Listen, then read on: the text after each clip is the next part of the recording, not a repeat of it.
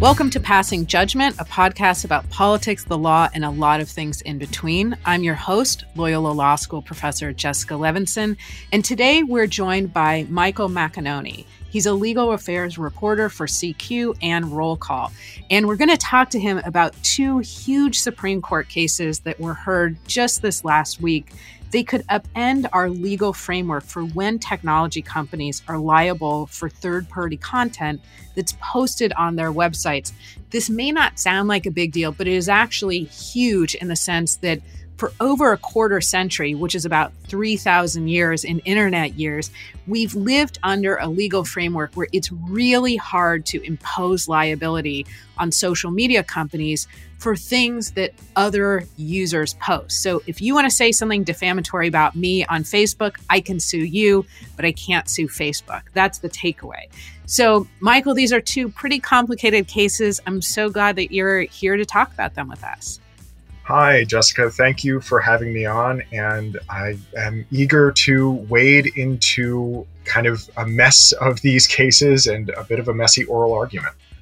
It is a total mess, but I think that's why it's fun because there are so many big issues to talk about. And there were certainly lighthearted moments in the oral arguments. So I think let's do our listeners a favor and lay out the cases briefly. The first case, which was argued on a separate day, the first case was brought by a family whose loved one was killed in an ISIS attack in 2015 in Paris. They sued Google because Google owns YouTube for recommending certain videos. And what they said is because YouTube's algorithms recommend certain videos, that actually makes ISIS's recruitment process easier. Now, they're trying to say that YouTube is liable under this mid 90s federal communications law, and specifically Section 230 of that law, which, as I said before, generally immunizes social media companies from liability based on content on their sites. Michael, I think I laid that out, but can you tell us a little bit more about the facts of the case and what the family was arguing here?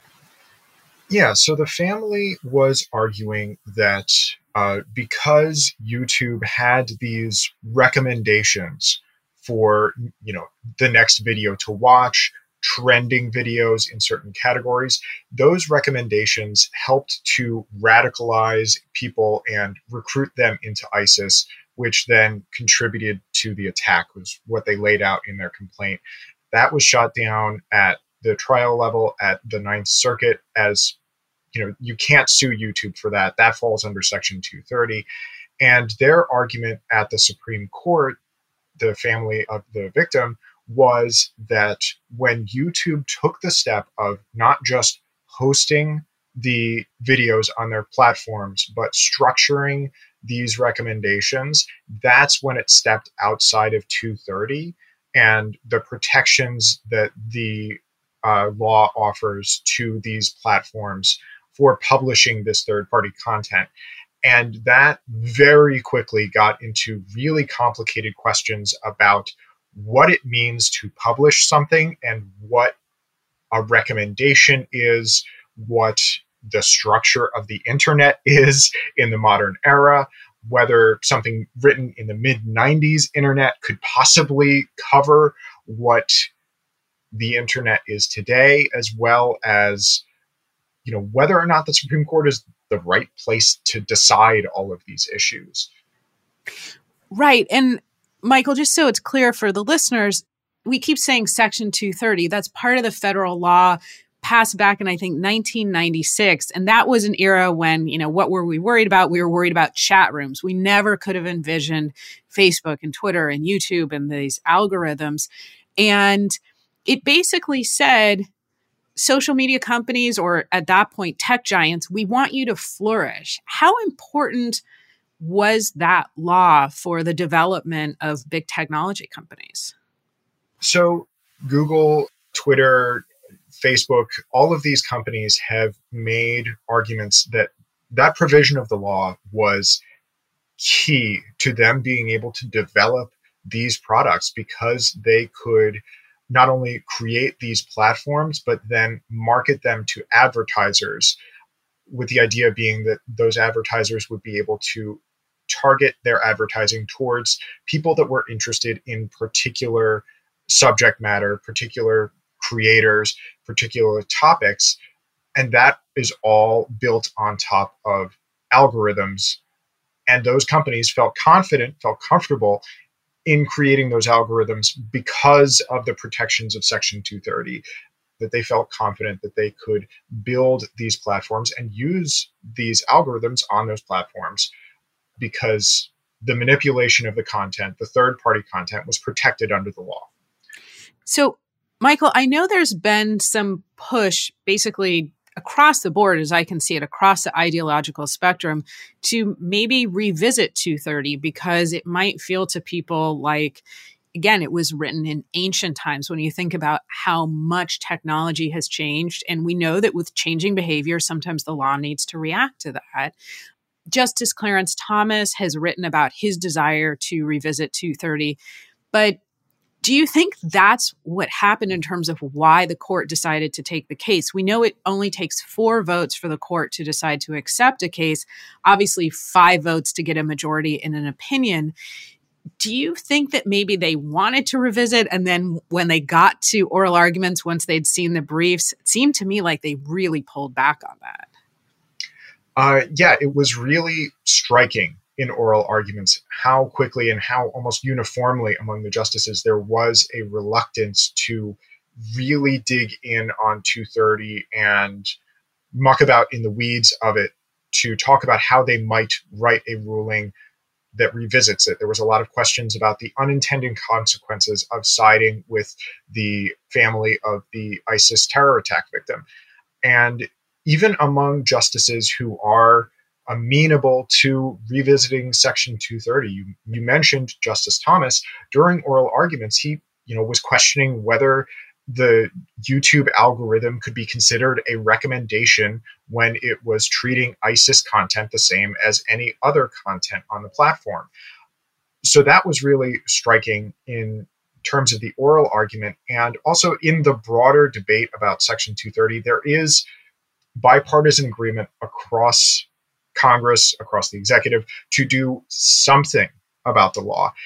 Getting down to the specifics of exactly what they want to do and exactly how they're going to write it has been another story.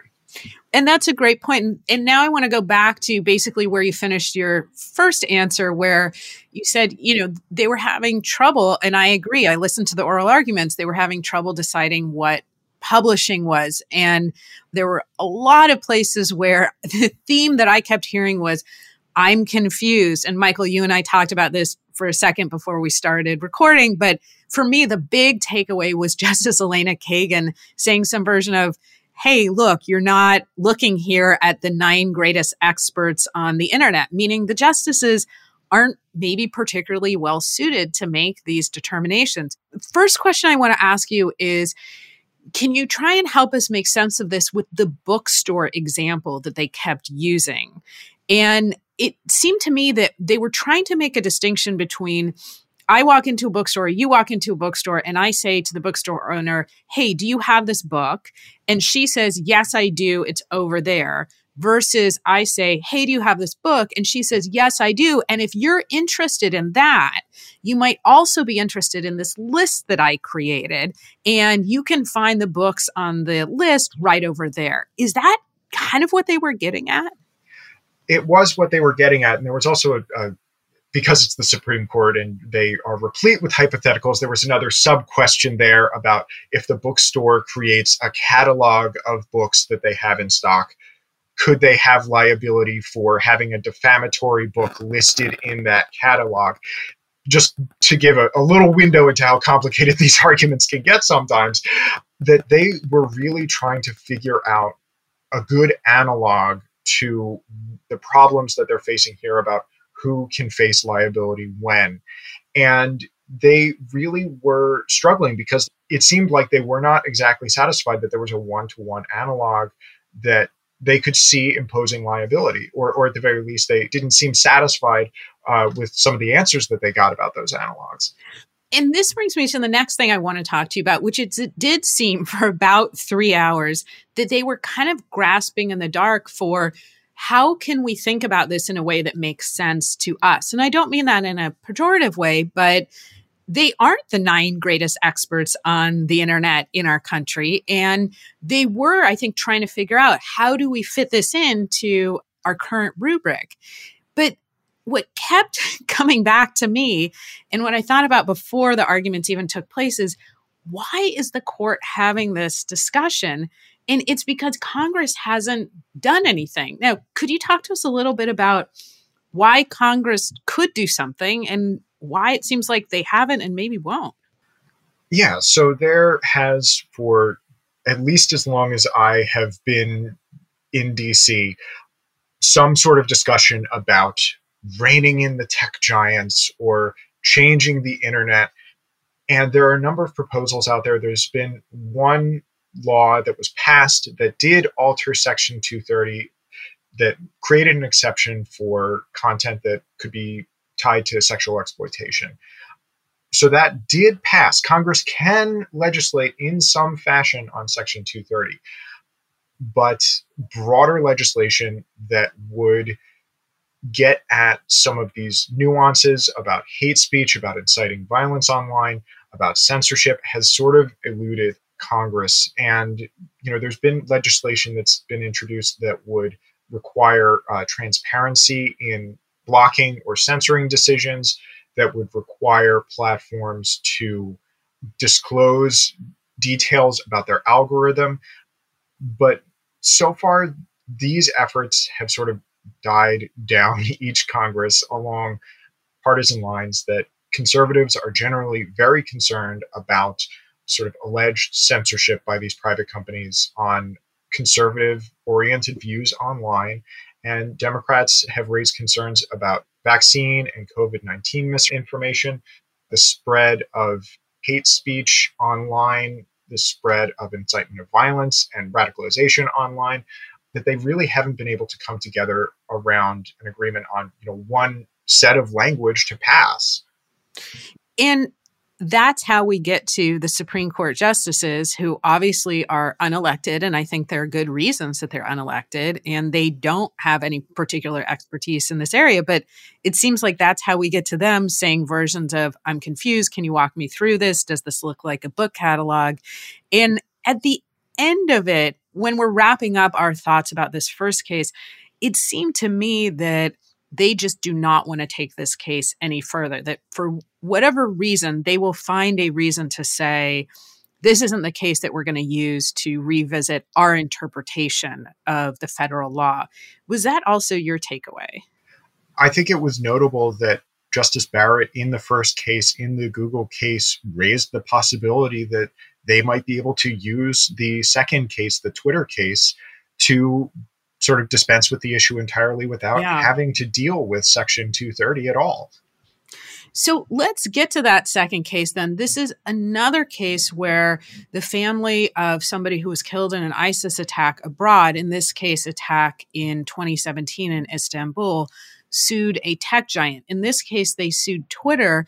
As far as I understand, the suit is essentially based on the idea that Twitter should have done more to get certain content, certain content that could be characterized as supporting terrorism off of their platform and that because they didn't do more that they're actually liable under a different law so we're no longer talking about the communications law now we're talking about an anti-terrorism law that they could be liable for aiding and abetting terrorists again for not doing more i don't think the allegation was that they helped specifically plan any terrorist attack but it was Twitter, you should have known better. And by failing to take additional steps, you basically facilitated ISIS to function better and therefore for this attack to eventually occur.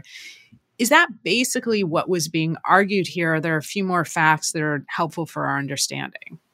Yeah, that I think got into a lot of discussion about you know the specifics of the law here and whether or not a generally available service like Twitter should be responsible for bad actors online. And one example that came up repeatedly during the oral argument was do you think about Twitter and you know the potential use of Twitter analogous to a phone company or a pager company that somebody can pick up a payphone and organize a terror attack.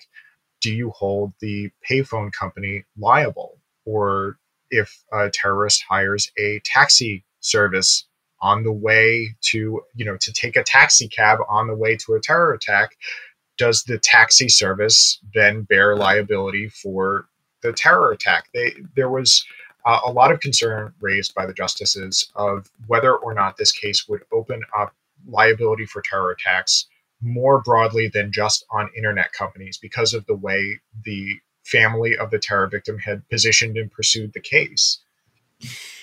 Could you talk to us about what you just brought up, which is Justice Barrett saying maybe we don't even need to get to the first case, that case we were talking about dealing with YouTube, because maybe we can dispose of the whole issue with the second case that we're discussing now, addressing Twitter and the separate federal statute. Could you just clarify for us how does she think that the second case can answer the full question? Yeah, so this is something that was brought up in briefing and also brought up by some of the experts who I talked to before the oral arguments here. Both of these cases, the Google and Twitter case, involve the same law that people or companies can be found responsible for the costs associated with a terror attack. Only the Google case involves Section 230. The idea here is the justices could decide that the allegations in the Twitter case aren't enough under the law to merit a claim, i.e., they can't pursue the suit in the Twitter case, and then hold the same thing true in the Google case, and then decide that the Section 230 issue is moot. They don't need to reach it because the lawsuit doesn't need to be in court for other reasons.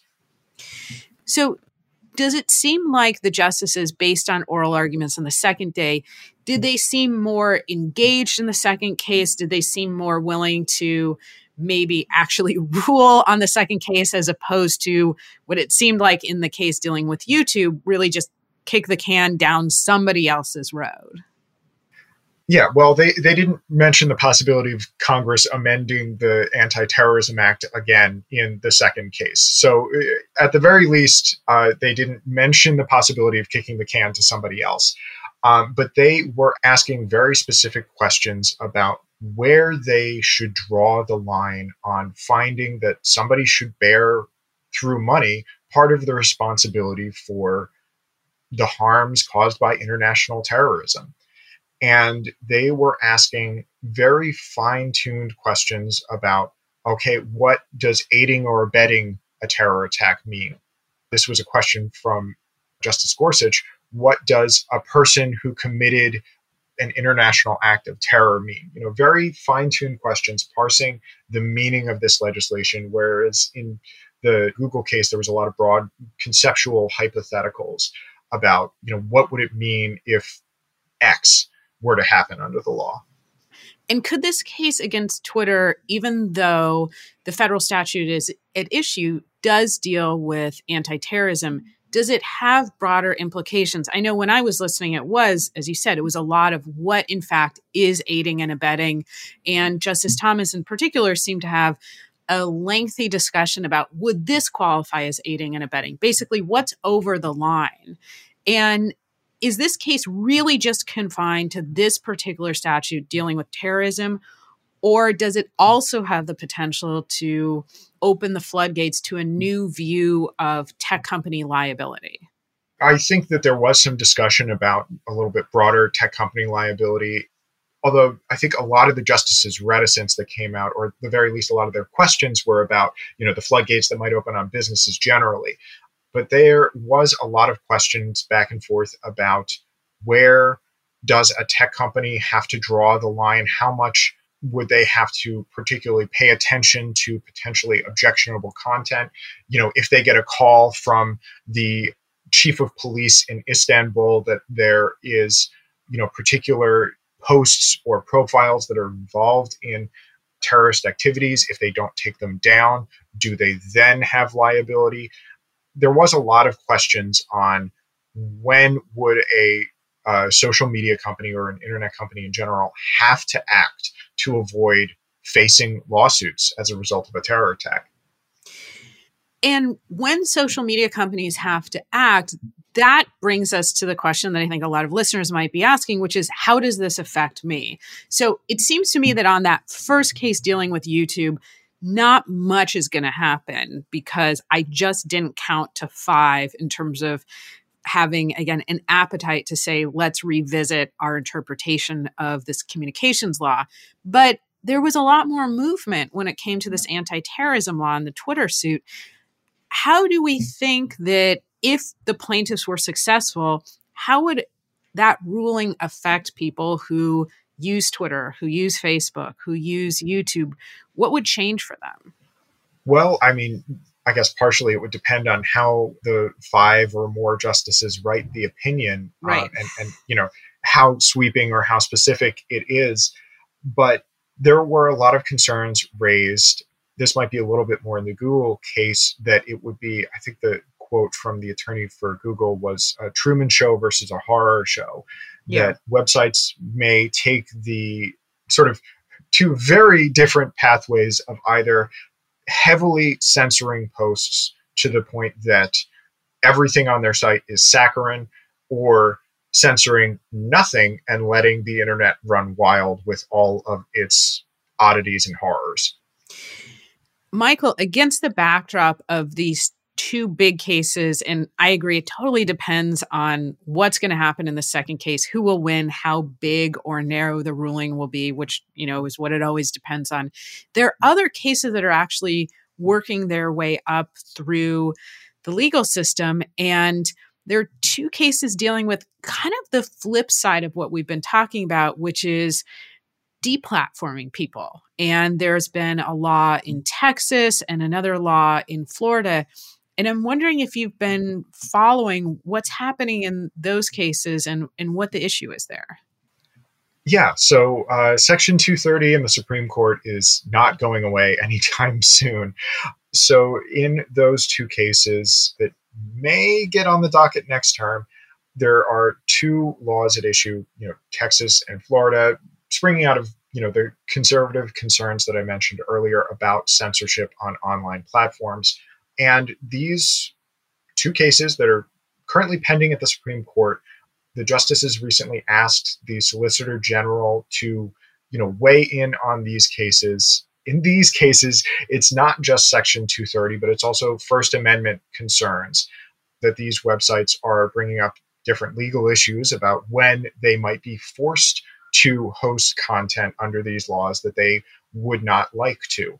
So it could very well be that come next February, we're talking about another confused or messy or otherwise wide ranging Supreme Court argument about the future of the internet.